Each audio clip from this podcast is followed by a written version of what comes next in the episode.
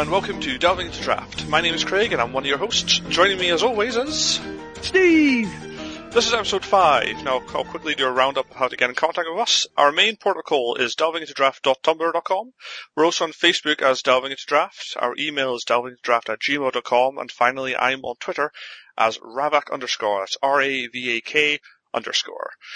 Right, so jumping straight into the news, uh, reason I want to pro- play news this week. So there were two Grand Prix last weekend, and I totally forgot to mention one on the last show. So apologies for that. Um, the first Grand Prix we're going to talk about is Bochum, which was in Germany, and that was a standard format, and the winner was some little known Czech guy known as Martin Juza. Don't know if, have you heard of him before? Oh, I haven't heard him before, no. No, apparently this is for GP one, but I, I honestly have no idea who this guy is. No. Yeah. Complete unknown. Uh, the GP I totally forgot about by accident, I'm not entirely sure how I did it, was uh, Charleston in South Carolina. Uh, that was also standard, and the winner of that was uh, John Boulding. Hmm. Um, next weekend, so that's November the 24th and 25th, there's another two Grand Prix. There's one in Taipei in Taiwan, and there's another one in San Antonio in Texas. Uh, Taipei is going to be sealed slash draft, that's return to Ravnica, and San Antonio is going to be standard. So, there you go. No. I've got a feeling San Antonio, I'm not sure, there was definitely a Grand Prix in Texas. I'm not sure if San Antonio or the next one coming out that was intentionally changed to standard.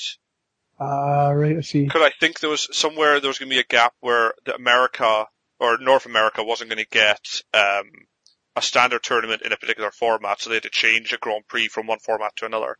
And I'm not sure if it's San Antonio or another one in Texas, but Yeah, it's a bit odd, you know, because all the rest are sealed. No, are they?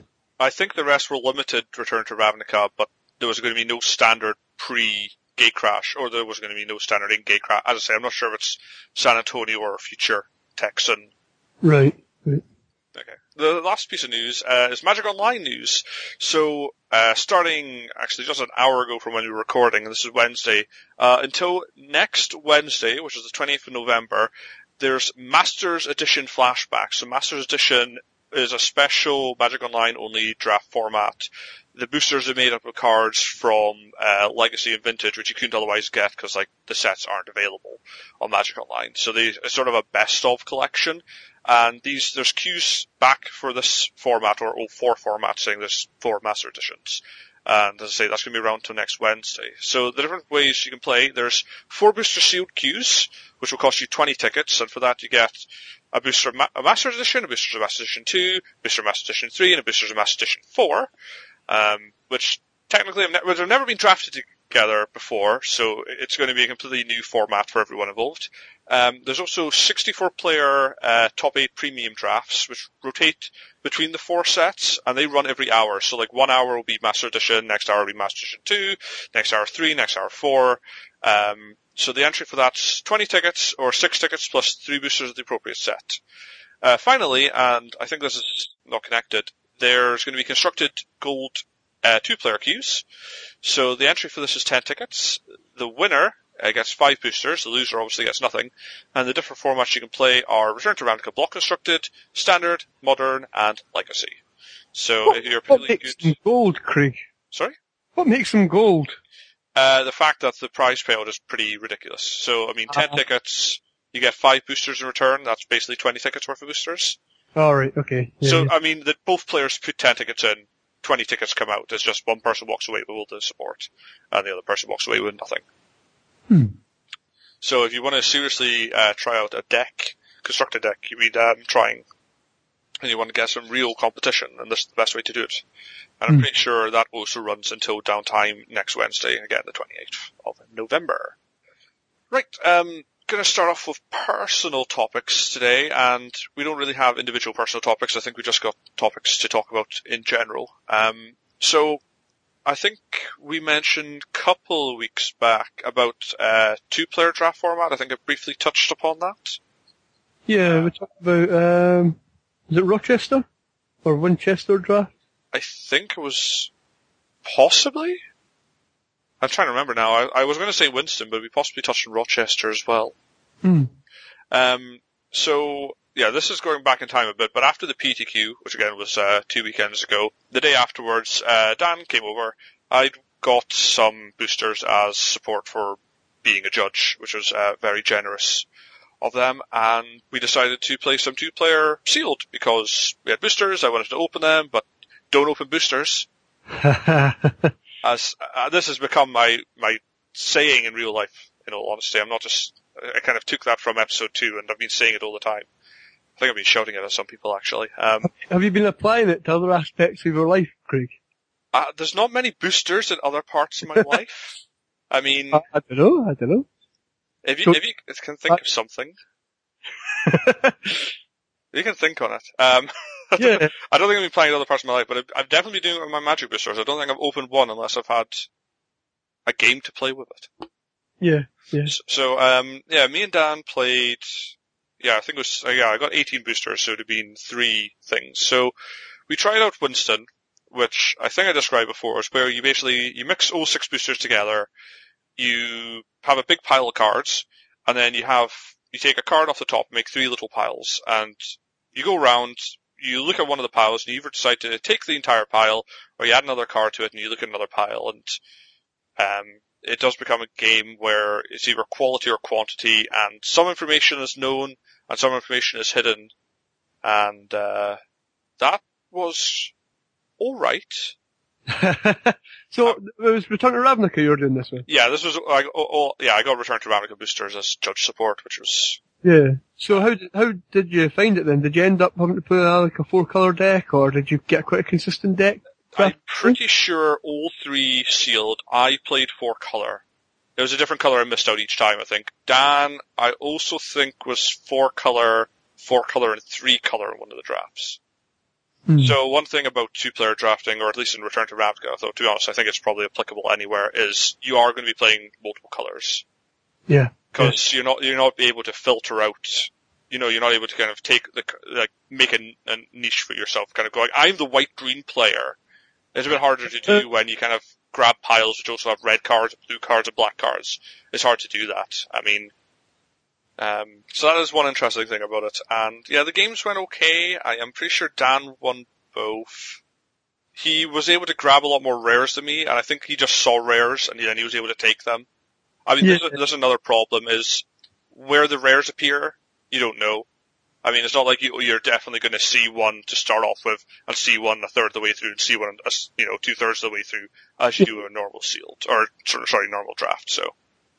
I see that's, that's your mistake, playing a, a luck based format with Dan. He's got, he's got unfair amounts of spawniness. He does. He, he, he has a Midas touch to him. He, he, you know, he, he opens a booster and he gets some ridiculous rare with every booster he opens.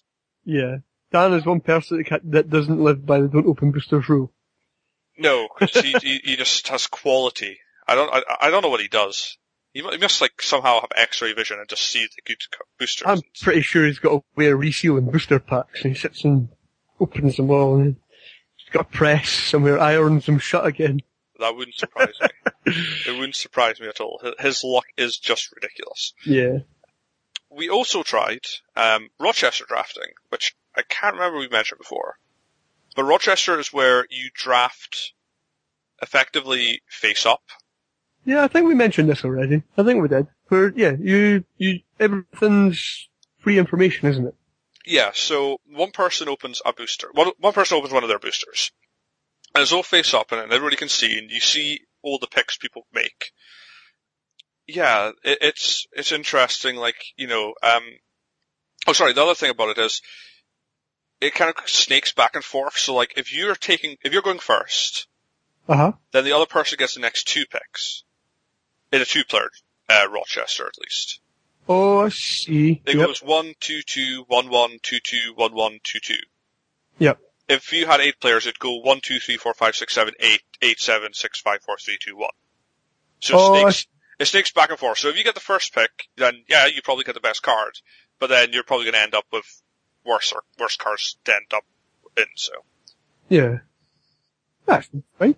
so like if you open a booster, you need to pay t- pay attention to any two card combos. Ah, right, yeah. and uh, yeah, there's there's a lot. Hate, hate drafting becomes a lot more interesting. It's a lot easier to do, but you need to be careful that you're not hurting yourself by doing it as well. Yeah, because everybody knows who's hate drafting, and they may just hate draft back out of spite. Yeah.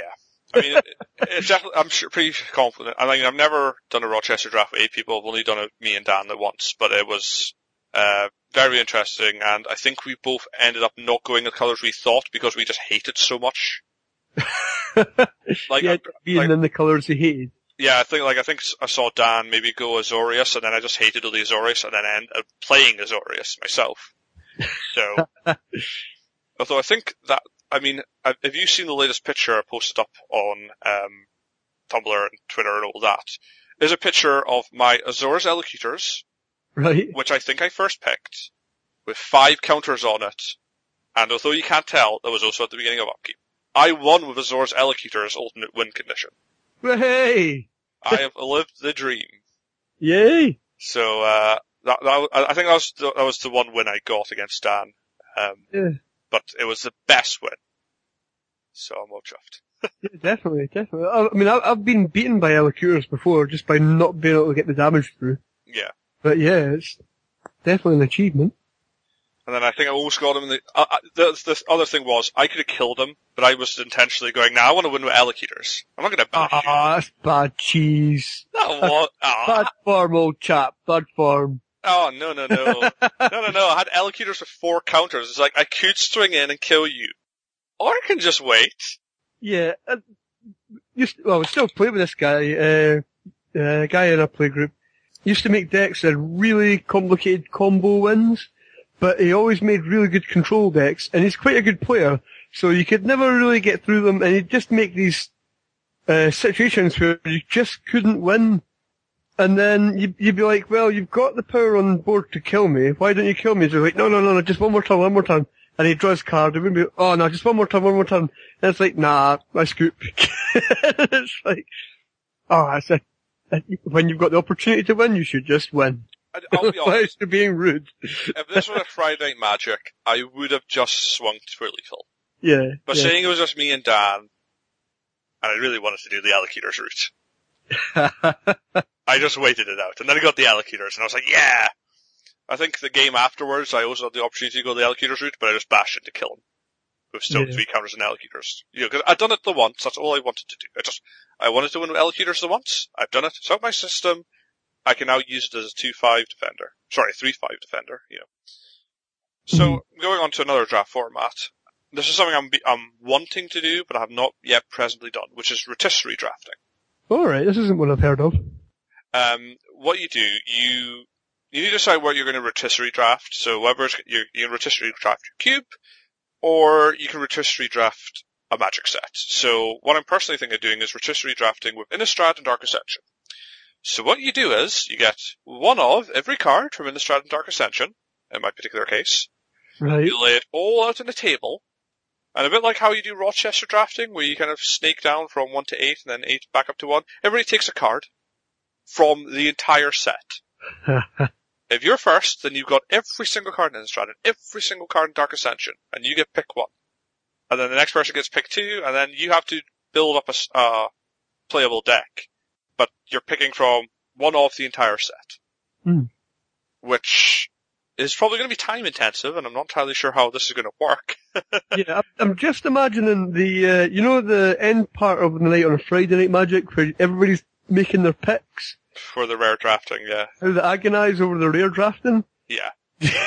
I'm thinking this is going to take a long time, Craig. At the big table.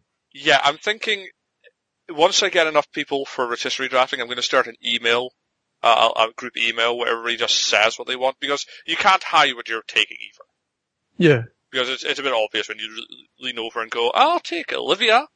Uh, you know, so I'll try this by email as much as I can and hopefully we'll have decks before we actually sit down to play and that also saves me actually having to lay everything out and getting a big enough table, but Yeah, it saves everybody having to have every card from the set as well, I suppose. Well, they don't need every card from the set. I've got almost every card. I'll have to borrow a few, assuming they're played.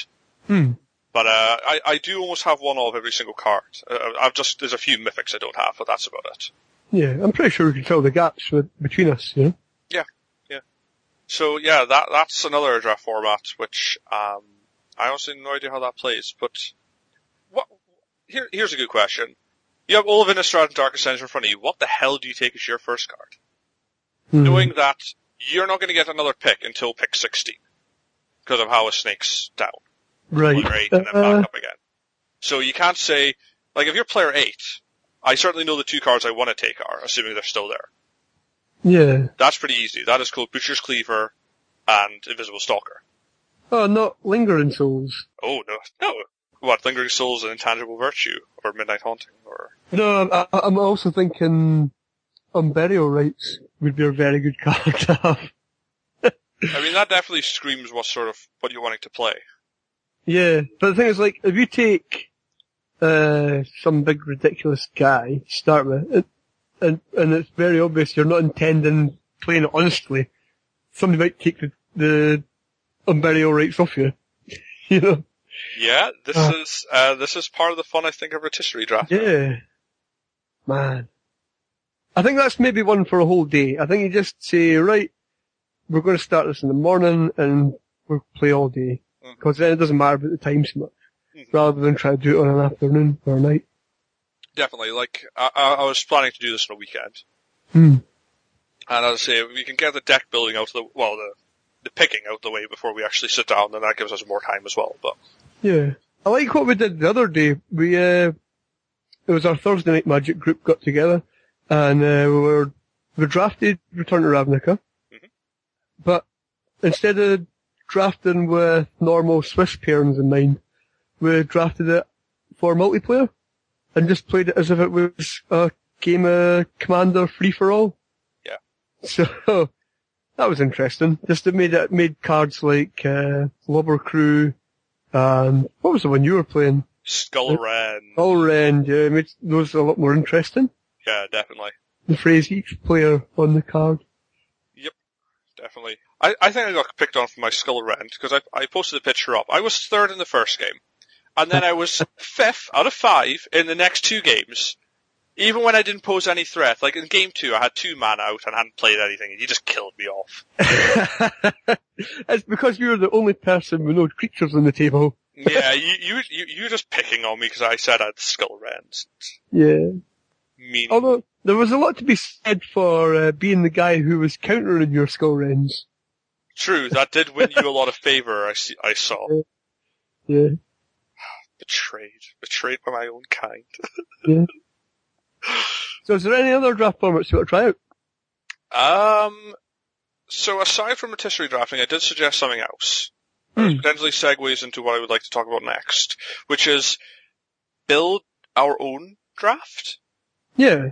which is where each of the players creates their own magic cards, and Yeah. then you basically cube draft with them all. Okay. So how, hmm. How do you get balanced magic cards if Wow. everyone's creating their own? Because when somebody creates them, they sort of hand them off to another player who then makes sure they're balanced. Hmm. Oh, so like a, an editor. Yeah. Everybody edits each other's cards. Yeah, that makes sense. There's no point creating an unbalanced card because the chance of you getting it is what, 12.5% of the eight people. Yeah. I mean, if you just have a, a zero cost artifact which says tap, you win the game or something like that, Hmm. then that's a bit stupid because you're not probably going to get that and you're not really making it fun and blah blah blah. So yeah, the, it, it, you create your cards and then it's passed on to another player who then edits them. So then the other good thing about that is you're not entirely sure what your own cards do. Yeah. when you see them again, you you need to read them again just to go, what's changed if anything? And uh, I think if we do this, then you know you're gonna have to create so many cards of each color and of different rarities and stuff like that. So it's not just like everybody creates blue cards because everybody wants to play blue, and then Yeah. everybody just playing mono blue, and then it's very boring. you could follow normal cube rules. Like, well, with my cube, I've got 60 of each colour, 60 artifacts, 60 land, and 60 multicolored. But I'm going to be changing that to 50 of each, and having 50 hybrid cards as well. Okay. But I mean, you could uh, use that. I mean, that actually gives you about, I think, about 100 cards more than you need for an eight-player draft. I can't remember exactly. But I think you, you could probably draft a 10-person draft if you used the entire cube with that.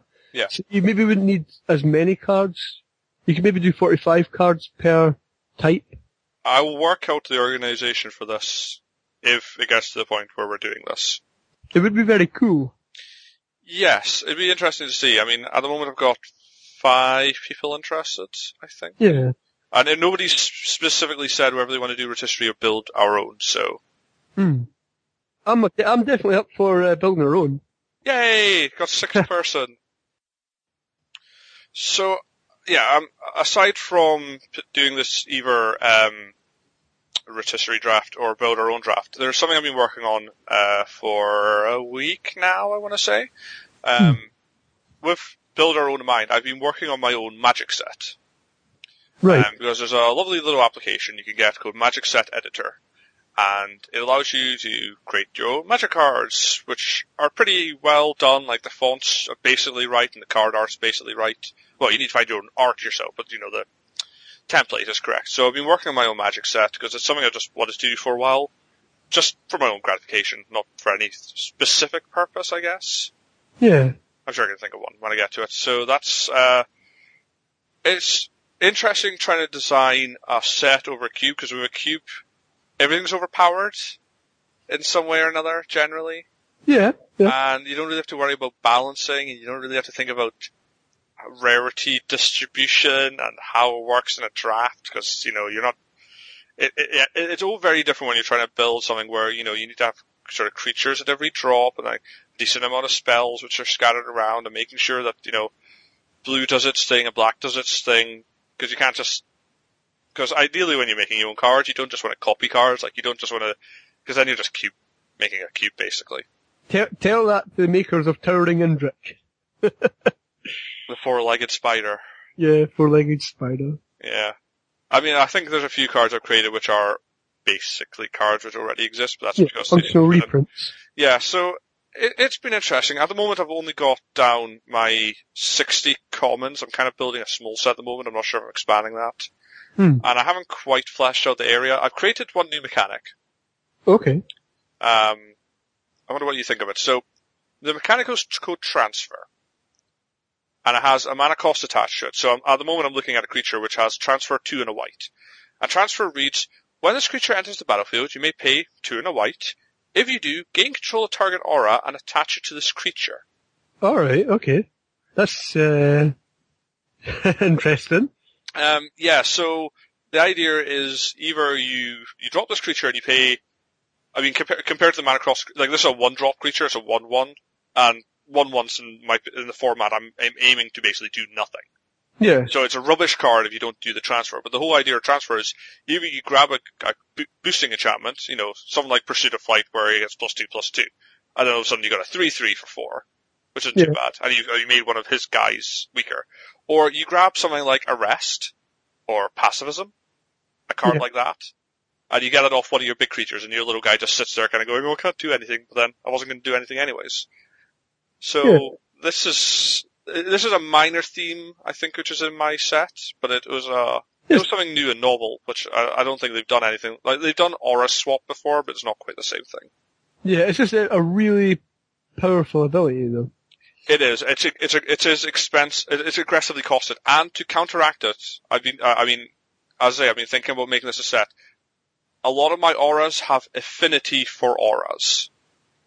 Alright, okay. So auras, if you're playing auras, they do come in cheaper than you'd expect because of this sort of downside of people taking transfer cards and maybe stealing the auras off of you. Yeah, because I think the, the problem we've got is auras are, are generally seen as a as a liability liability anyway, Yes. just because of the whole two for one thing. And they need to be pretty good to justify playing them, and then cards specifically designed to steal them would make them even worse. Yeah, which is why I've, I basically, all the enchantments I've got are either very cheap, or they give a big upside, or they've got the affinity for aura. So the whole point is, I, I, like I've recognized the idea that if I make enchantments less attractive because of transfer, no one's going to play Yeah. them. Which is why I've deliberately tried to make enchantments more attractive by making them cheaper, making them more powerful, and if you play multiples, then they're excessively cheap. Yeah. But we'll see. Like this will be a work in progress because at, at the moment I've only got transfer, which is not good, which is not something which is really going to wow you over. It's not like landfall or double faced cards or anything like that. It's not really that spectacular.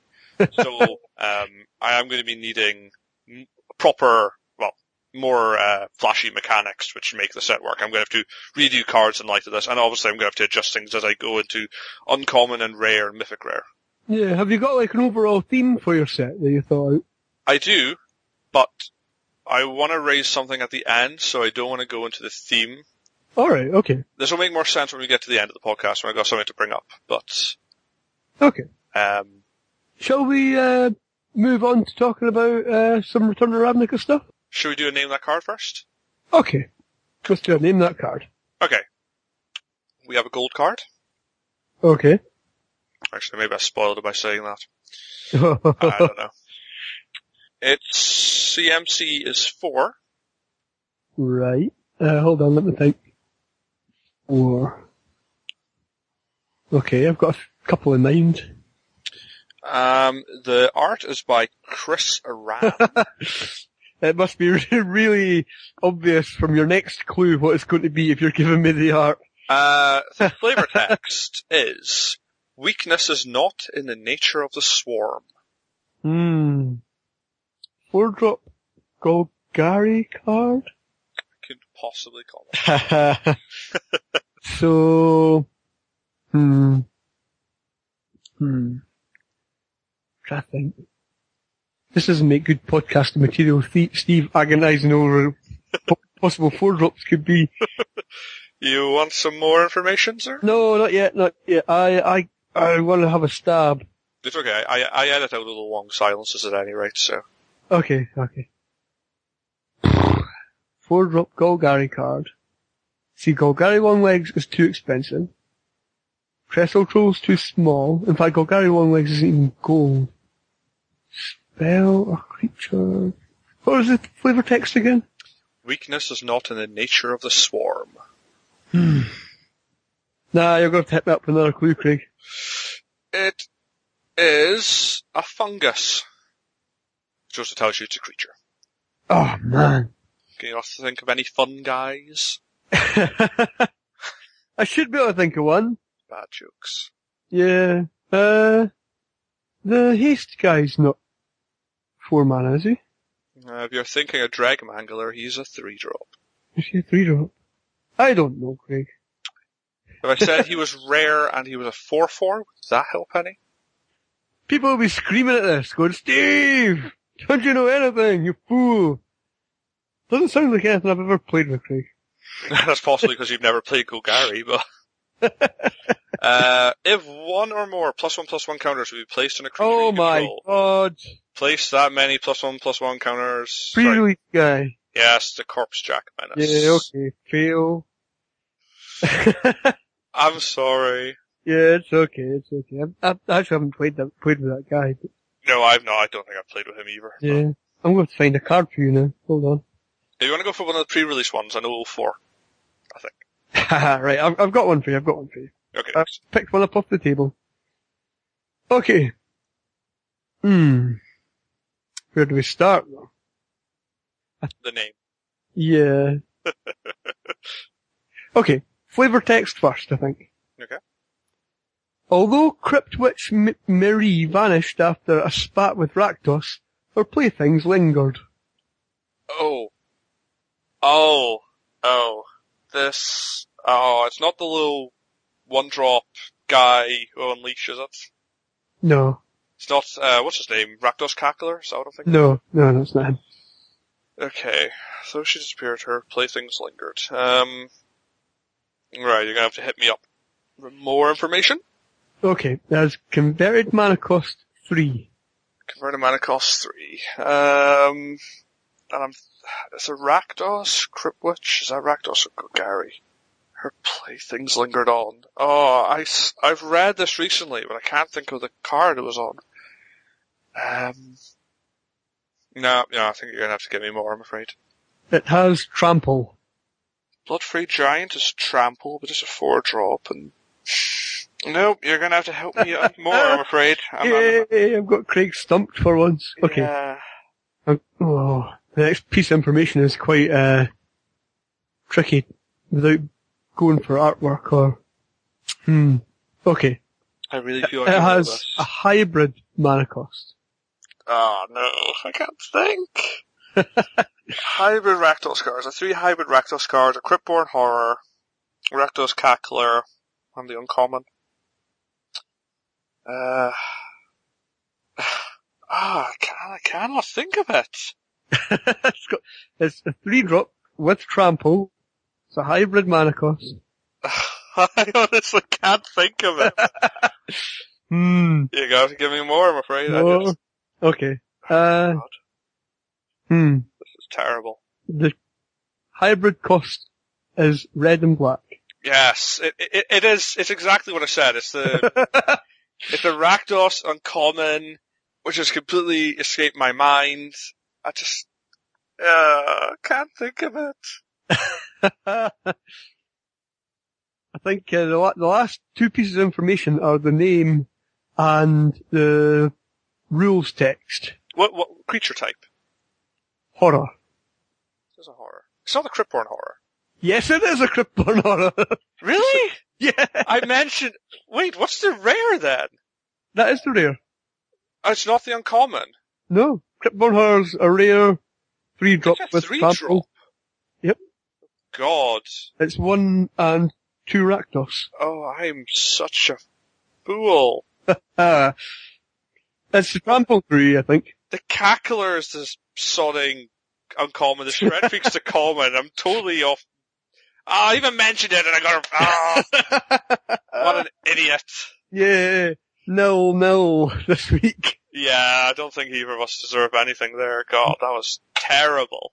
oh, I feel like such a fool. Ah, I totally forgot Cryptborn Horror had trample on it.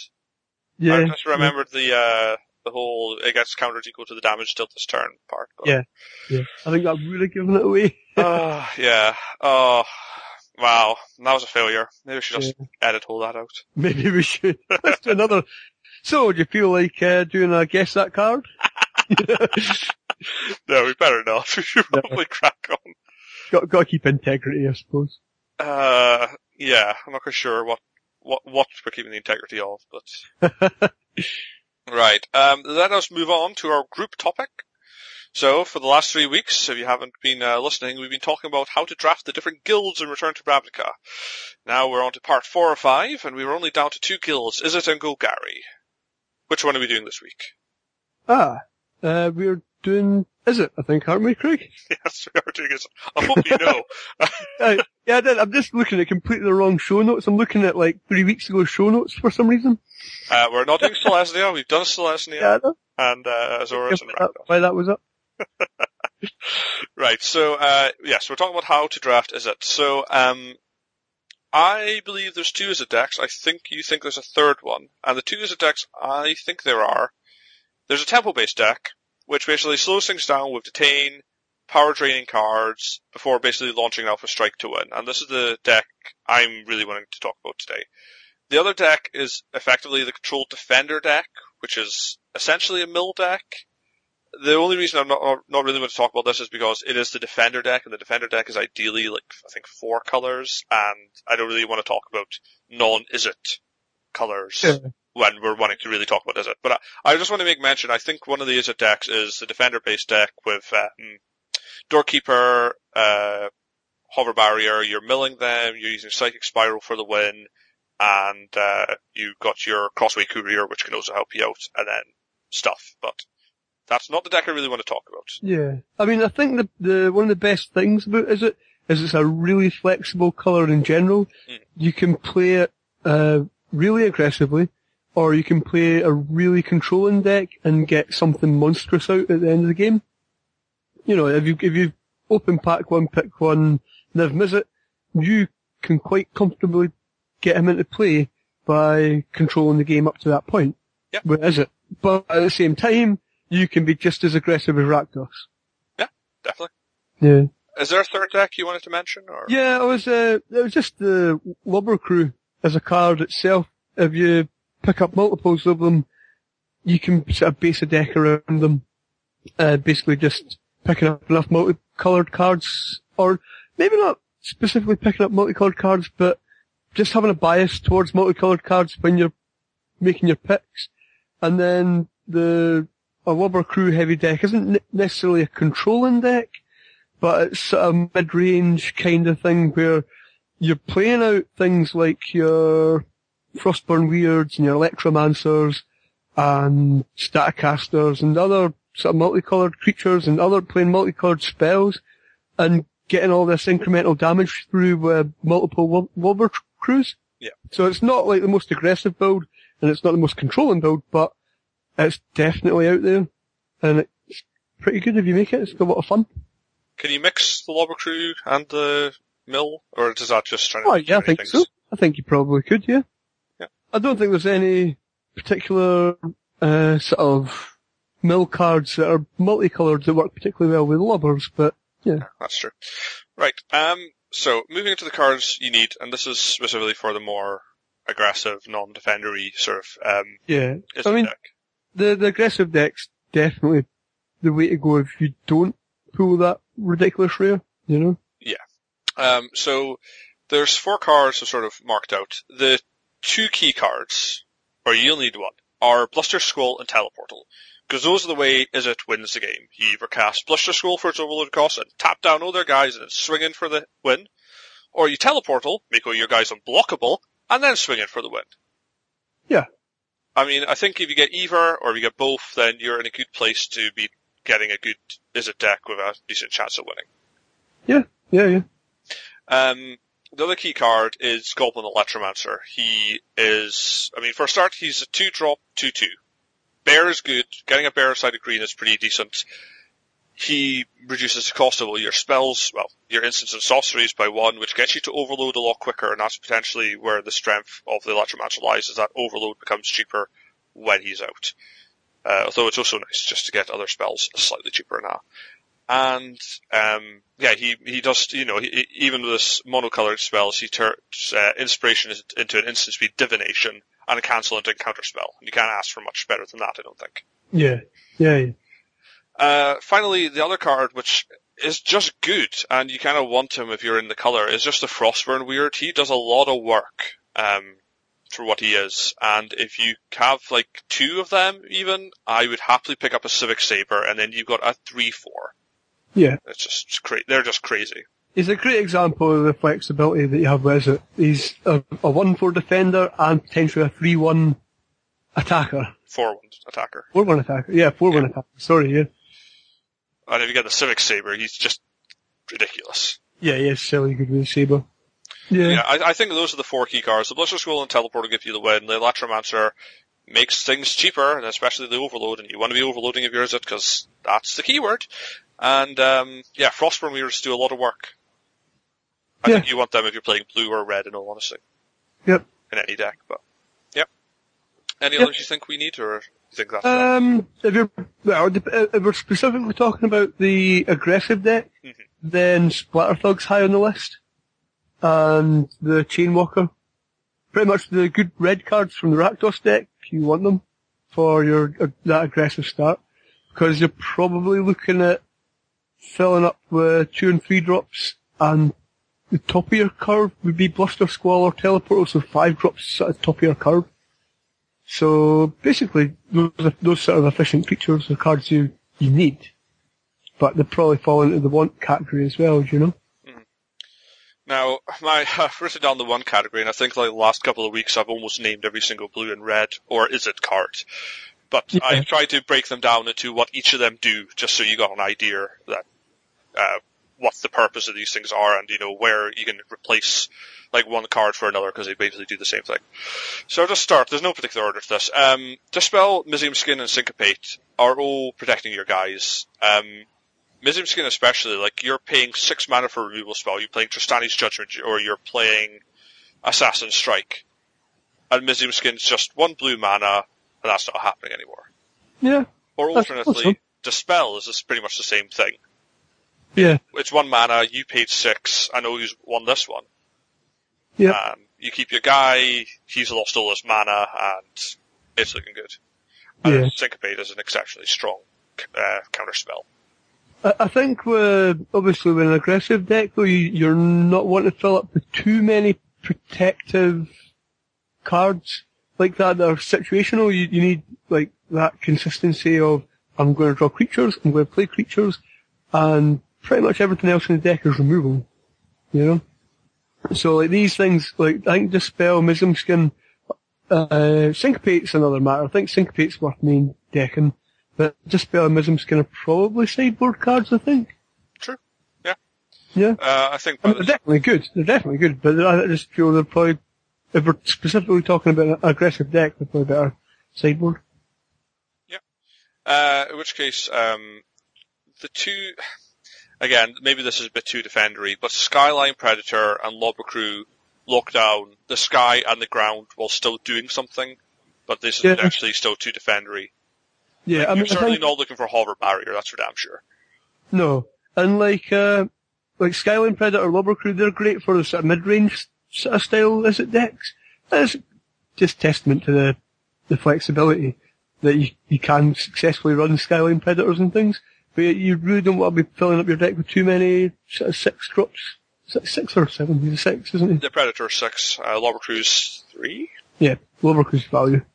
Void Wielder is expensive, but I think he's still worth it, because if Yeah. you knock back the one guy which is holding you back, then you get to swing big. Yeah, what I like with Void Wielder is the way, like, again, flexibility. Not only can you get his guys out of the way, you can sort of rescue your own guys from arrests and stab wounds and things, and uh, get to replay them from underneath those enchantments. Yep. Moving on to things which uh, definitely are in the red side of Izzet are the removal spells. You have your Annihilating Fire, which is maybe asking a lot with its double red, but it's just premium removal. Explosive Impact is less color restrictive, and hopefully it's not too expensive once you factor in Electromancers. And then finally Street Spasm is just beautiful because it's an overload spell and it just clears the ground for you to swing in big. Yeah. I mean, and I like Annihilating Fire because of the double mana cost. A lot of um, people will splash things like Stab Wounds or the Annihilating, not Annihilating Fire, Explosive Impact. But you often see like Annihilating Fire going around much later than it should, simply because people aren't willing to, or, or they're not able to splash it if they're not playing red as a main colour.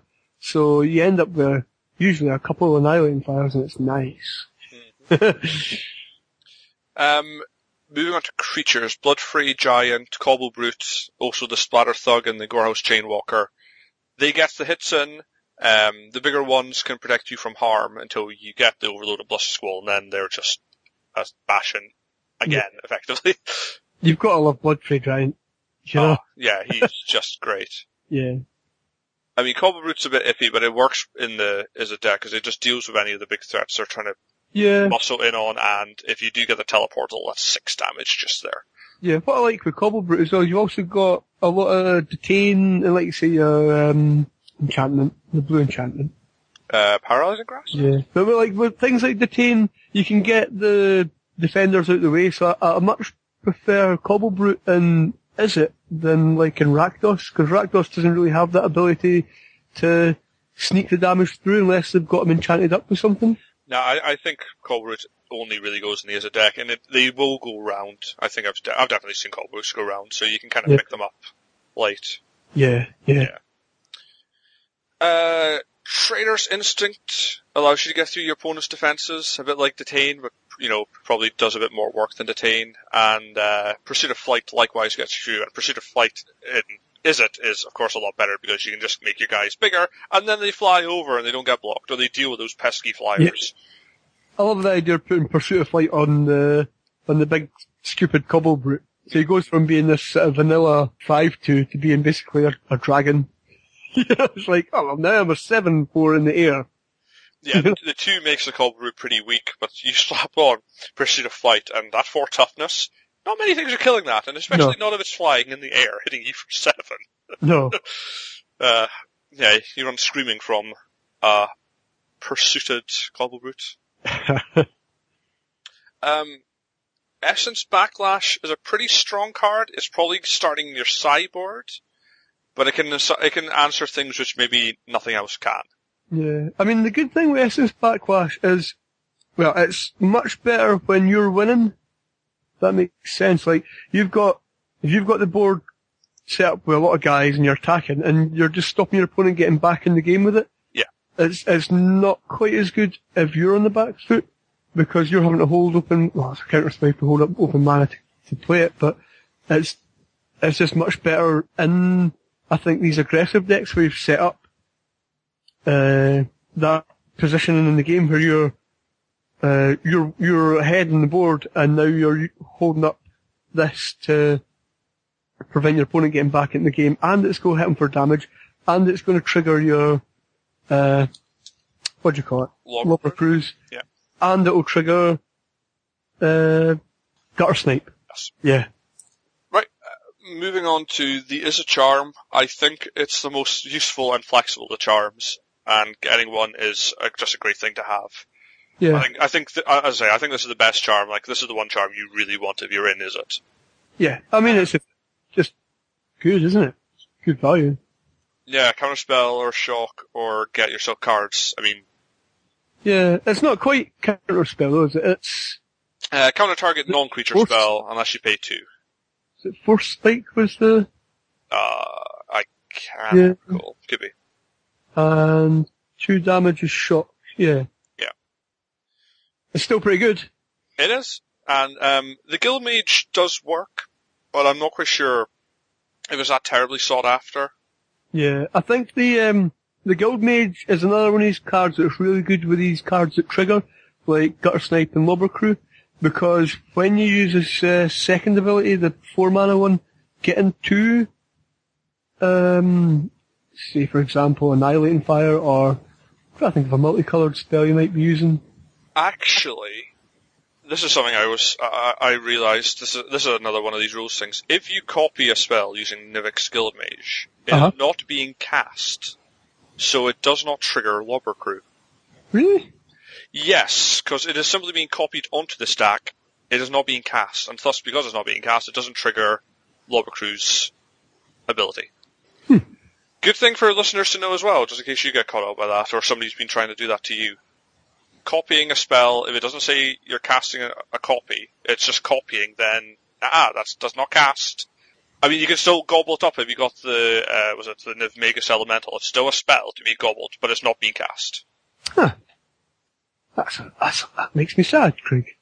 Uh, th- th- things you pick up when um, you're a judge or when you listen to judge podcasts. um, but yeah. Cool. Uh, see, we're educational. We don't just prattle on nonsense Well, Am I educational? all the time, at least. Um, yeah. uh, we're are we done with the guild mage or? Yeah, I think so. I mean, he's he's not the best of the guild mages, but he he's a looter. He is a looter. Yeah. Um, the last card I want to talk about is well, the last two cards are your uh, your card draw cards. God, I was having a moment there. Thought Flare is better than Inspiration because you get to go through four cards, and the chances are the two you're getting rid of are land. Um, Inspiration is also good, but again, you probably need some density of Electromancers to make them pretty decent. But Yeah. I think you, can probably easily fit a th- Thought Flare into your deck. Inspiration may be a bit more iffy. But- oh no, I think inspiration's definitely got a place because it's. I think we talked about this before when we were talking about Azorius. That in Izzet you or in some maybe not this particular build we're talking about the aggressive build, Mhm. but in definitely the mid range and like even if you're going to be using uh, essence backfire or it backlash? Yeah, But, yeah. Even if you're using essence backlash, the this ability to use your mana for something else, if they just look at your open mana and say, oh, that's fine, you've got to leave your mana open, I'm not going to cast anything, I'll just attack you. It still gives you something to use your mana for, and it keeps your opponent thinking. So you could be holding up your mana for inspiration, but They think you got something else. yeah, exactly, yeah. Yeah. Yeah. I think that's all the cards I want to talk about. Yeah. Other cards I, I kind of thought were worth mentioning, like Gutter Snipe's definitely worth mentioning. He's uh, a a two-two that sits back and does damage for free. You know, he's what is he a three mana two-two? Uh, I think so, yeah. Uh, and every time you cast a spell, instant speed or sorcery, he's going to do two damage to your opponent. To each opponent, so it's a lot Each better in multiplayer yeah. games. Yeah. And uh, I can't see an Izzet deck that wouldn't want this guy. To be honest, It because depends. you're always you're always be running those instants. You know, This is true. I, I was going to argue it's a question of quantity of spells, but I mean, you're probably right. is it what? Right, okay. If you had a card that said three mana for a two-two creature, when this creature enters the battlefield, it does two damage to target opponent. I'd take that. Yeah. So all you need to do is cast a spell and you've got that. Cast two spells, you've got more than that. You make a good argument. Yeah. So the other card I was thinking, that, now we were talking about purely aggressive deck. One of the cards I picked really highly in that set of decks, Civic Saber, and there's a few cards that go really well with it in an aggressive build, and the ones that spring to mind are the Judge's Familiar, so blue white, 1-1. Yeah. Who with Civic Saber becomes a 3-1 flyer, potentially on turn 2. Ouch. Uh, Rakdos Cackler and Vassal Soul are also worth considering. Vassal Soul's a bit iffy because even with the saber, he's still two toughness, but four power in the airs, That's killing yeah. everything. yeah. Although the to be fair, the Cackler is the only one that's really good on his own. Like Judge's Familiar, nah, and Vassal Soul's of, nah, without the saber. So, you know, I I just think they're worth bearing in mind if you're playing with the saber. Maybe you've already picked up some Frostburn Weirds or Yeah. And I think the Staticaster's pretty useful as well in a lot of situations where your guys quite don't have the power to push through uh, the defences. I think you've got to be careful how you treat Staticaster. It is not killing things. Like it's not just wiping out birds. Most people tend not to play armies of birds. It's just doing that one final damage to kill a thing. Mm, I don't know, I've, I've played a couple of games where they've dropped like three consecutive eyes in the skies. Really? and yeah, and it's like, hmm, interesting. How did I deal with that? And it's like, I wish I had a Staticaster right now. I have not seen that, but I guess that would definitely make me think Staticaster's a better card. I'm I played in the pre-release and I don't think I've touched it since. Yeah, the I think with Staticaster, you it's uh right. Here's another one of these imaginary situations. Right, imagine Staticaster instead said, "Tap this creature, give target creature you control plus one plus one." It's uh, you'd still play that card. So this has the option of wiping out a bunch of one-one flyers or a three-one Sky Knight or a 2-1 Arrester. There's a bunch of one, one toughness guys. But, as well as that, where, is it you're playing with a lot of two power guys and a lot of three power guys, like your, um, Splatter Thugs, the Chain Walkers, I'm trying to think of other ones, but you, you, there's not a lot of four power guys. So, when you're attacking into your opponents, you're looking at Towering Indriks and Trestle Trolls, admittedly they've got re- Regenerate, but when you're attacking a centaur with a two power guy, Staticaster's really handy. When you're attacking in a four power guy with a three power guy, Staticaster's really handy just to finish finish them off and make them think twice about blocking. Hmm. I guess it has its role. Yeah, I think he's really good to be honest. Okay. Right. I think we've talked about the cards long enough. We should now talk about the ability. Okay. So, uh, overloads the ability for, Izzet right? Yes. No, Ah, you scumbag! I caught you again. Oh man. It's just like Unleash. So Overload is a keyword which represents two static abilities. One that functions from any zone in which a spell of Overload can be cast, and another which functions while the card is on the stack. So uh, you probably know this already, but Overload means you may choose to pay whatever the Overload cost is rather than pay the spell's mana. And if you choose to pay the Overload cost, then you change every instance of the word target to each. And this is an alternative cost. So one of the key things about Overload is if you're flashing back an Overload card, you cannot flash it back for its Overload cost. Because flashback is an alternate cost, Overload is an alternate cost. You can't pay two alternate costs. Yeah. So don't try to do anything funny with Overload. just warning you. Uh, also says, if a player chooses to pay the overload cost of a spell, that spell does not require any targets. Which means it can uh, affect objects that couldn't be chosen as legal targets if it was cast without its overload cost. So, if they've got a, was a rampaging rhino, which is a hexproof creature, Yes. you can't cast Street Spasm on a rampaging rhino, but you can overload it and kill it that way. Yes. And that's kind of overload in a nutshell. I don't think there's much more Yeah. to it. The um, it's interesting when they start changing words around on cards and they replace a whole word like that Yeah. because you know it's just uh Oh I don't even know where I'm going this. Craig. Well, I mean, it's, it, it can be confusing. It, basically, they've they've made sure they've worded all the overload cards carefully, which means you're never going to affect yourself with it. It's always creatures opponents control Yeah. or creatures you control. You're never going to accidentally kill the wrong, like kill your creatures with an overloaded Mizzium mortars.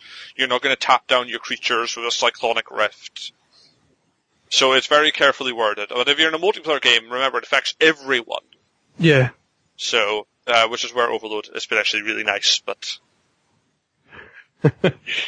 just saying. Right, shall we move on to how to deal with the other guilds? Yeah, I suppose so. Yeah.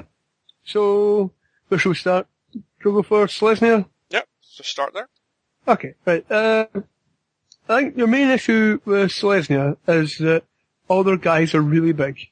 I mean, they're not ridiculously big, but they're usually going to be bigger than your guys. Yeah. So, you're looking at three threes, and then we were talking about the Towering Indrik before, two fours.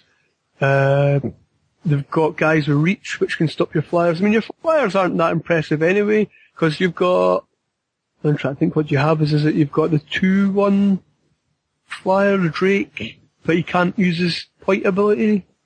You know, uh, what else have you got? The, the Tane guy, the big 3-3.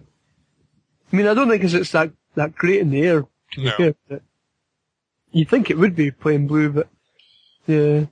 So, I mean, we've got to think about what Selesnya's main plan is. Selesnya's trying to basically, uh, overrun you with a lot of tokens. So, the, the problem you've got is that that actually happens really quickly.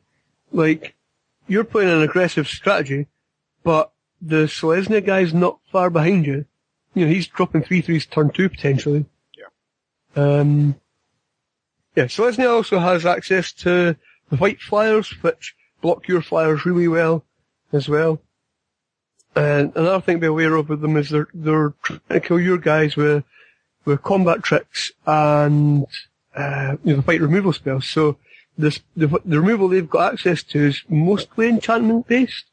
Am I wrong in saying that? They've got Tristani's Judgment, but that's really expensive and you're hoping to win the game before they get to that stage. Judgment and Arrow.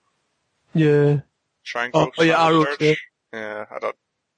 But certainly Arrest and what else is there? Soul Tithe. Yeah. Detain if you count that. Yeah, I suppose so, but it's not really removal so much.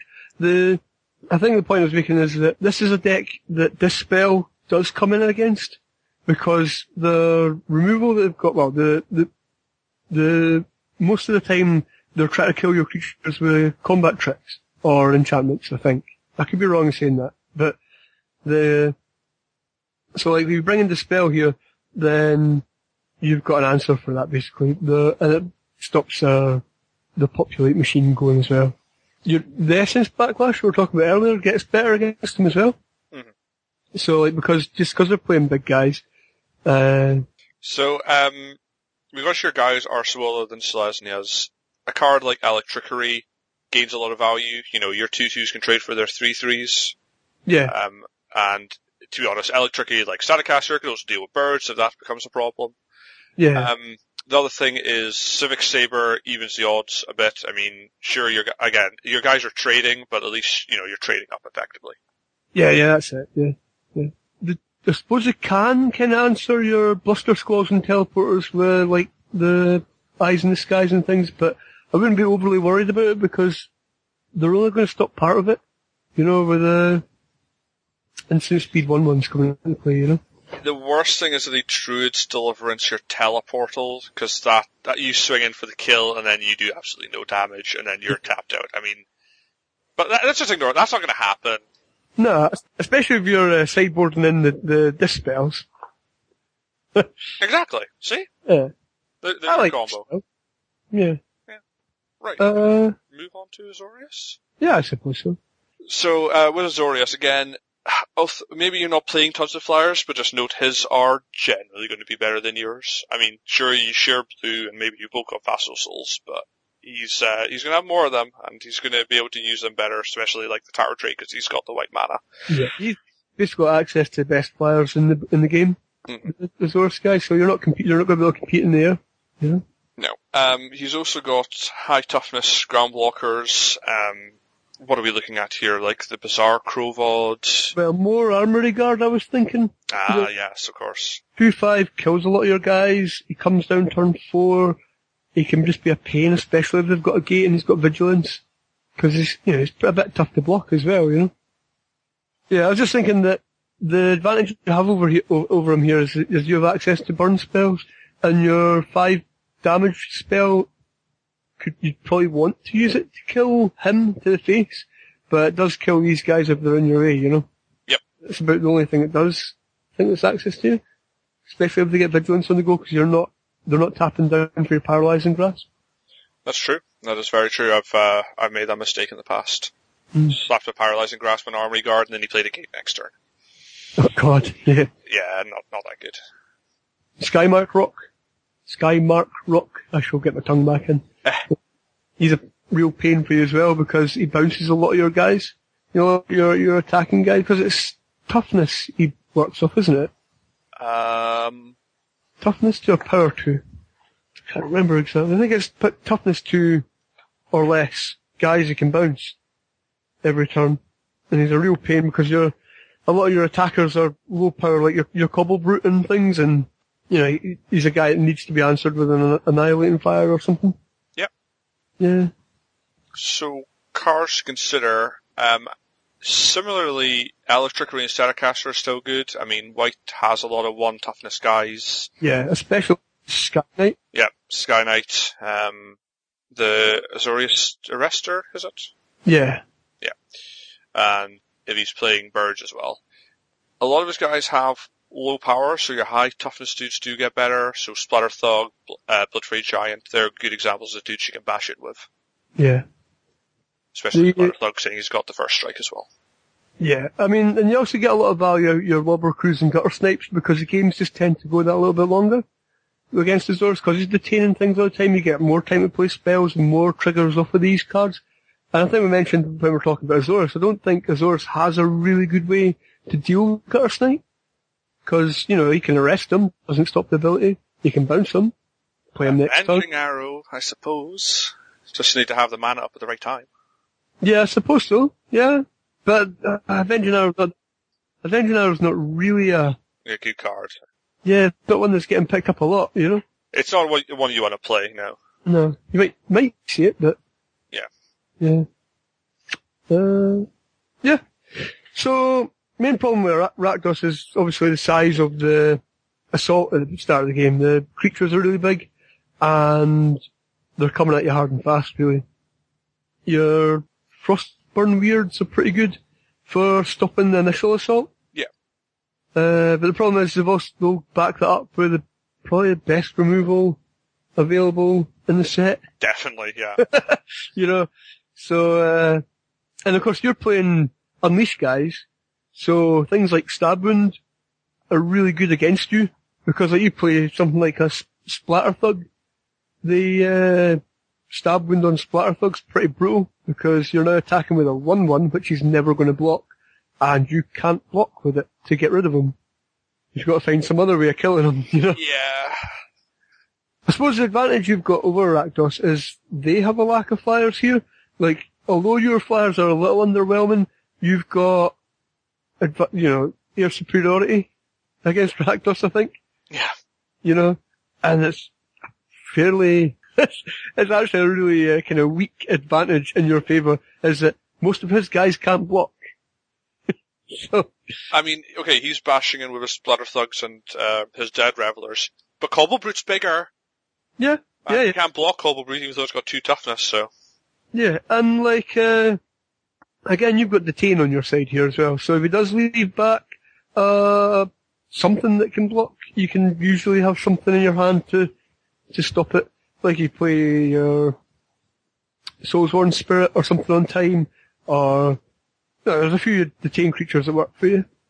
Yep. Uh, I think Chemister's Tricks are a good card here. It's maybe not a main deck card most of the time, but it's a good card against Rakdos because it's a deck that doesn't have many defenders unless, say, they're running Ogre Jailbreakers Yeah. and they've not got a gate.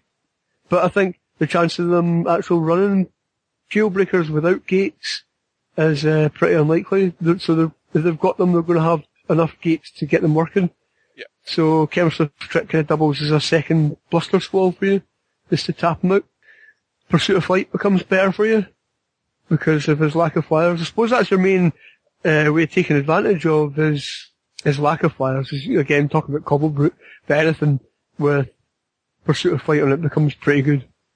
Uh, uh, Bloodfray Giant with a Pursuit of Flight. Nice. Yeah, that's nice. Yeah.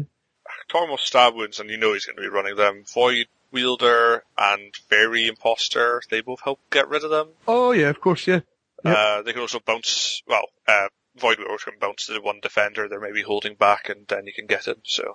Yeah, that's true. Yeah, like, it's, it's always good to have a way of removing those enchantments of your guys, and there's a few enchantments that's quite good to reset off your guys by bouncing them with a fairy or the void wall, the void wielder, yeah.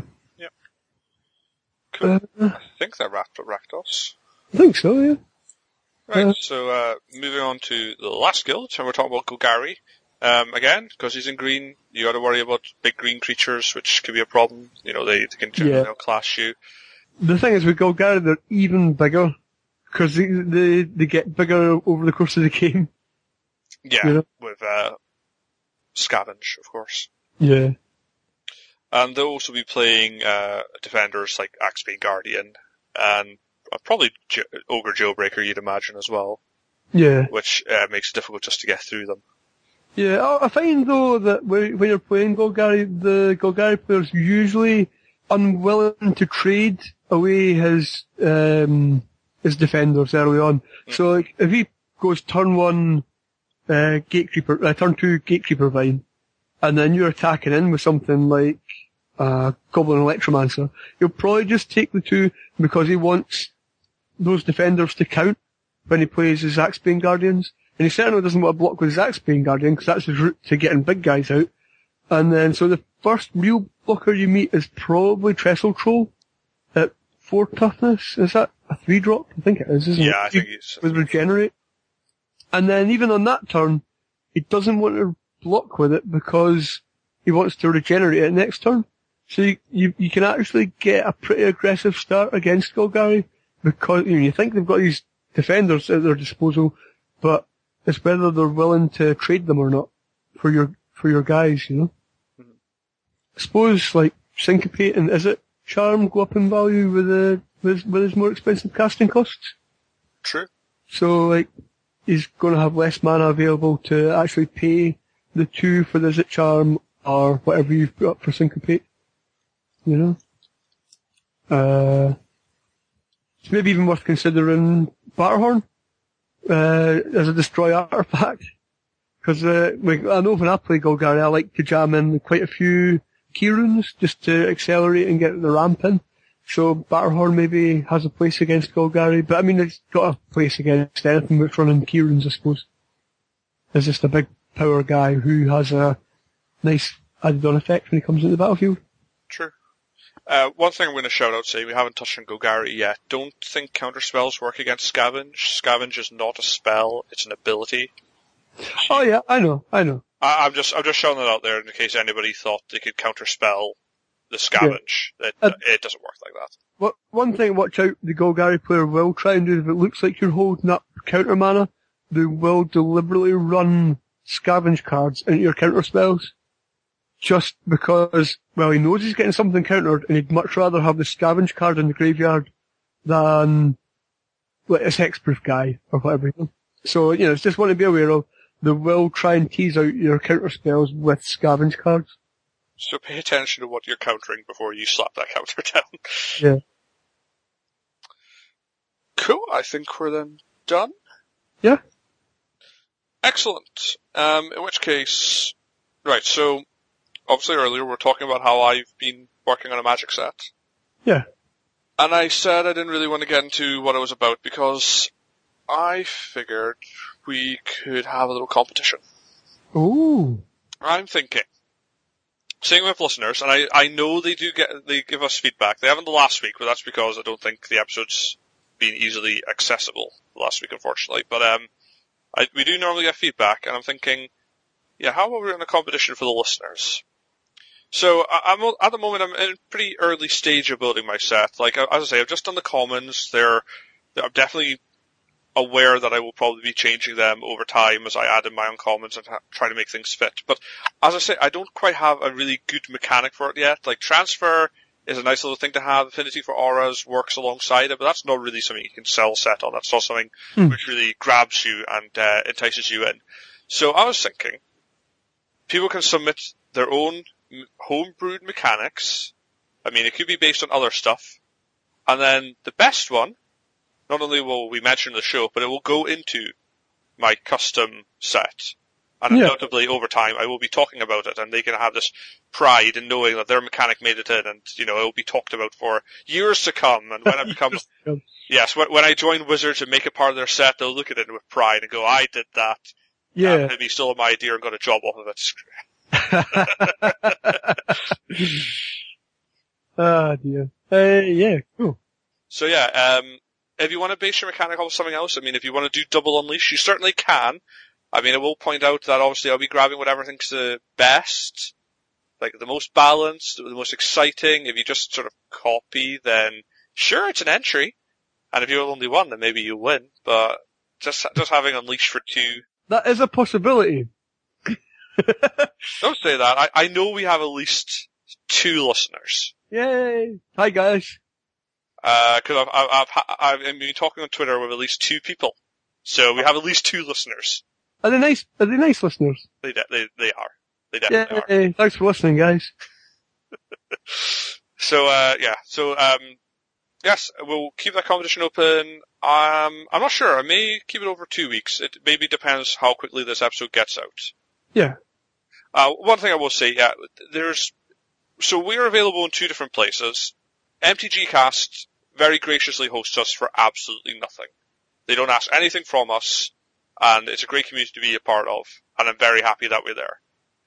But because I have to submit the podcast to them, there is a delay in how long it takes before it's up on their website. So I always make sure as soon as I've edited up the podcast, it's up on our website, delvintodraft.tumblr.com, and it's propagated through Tumblr, no, Tumblr, Twitter, and Facebook as well. So if you're really desperate to get it, you can kind of look for it late on a Wednesday night, assuming I've done it then, and you can get it quicker there. But generally, MTG Cast will be the best place to go for it because they'll host all of our shows. I hmm. normally only keep like an episode or two available on our own website because we do not have the same sort of uh, capacity as they do. So, so just letting you know. Yay! Right, can we wrap this show up then? I think we can. Cool. Uh, in which case, I want to say a thank you to our two listeners for listening. Hey, thanks guys. Uh, remember, if you want to get in touch with us, you can via Tumblr, Facebook, Gmail, and Twitter. So it's Delving to Draft pretty much everywhere except for Twitter where I'm Ravak underscore. Your hosts for this week were me, Craig, and you, Steve. Yay! The intro and outro music is by Kevin MacLeod. The name of the song is The Cannery, and it's royalty-free music licensed under Creative Commons by Attribution 3.0.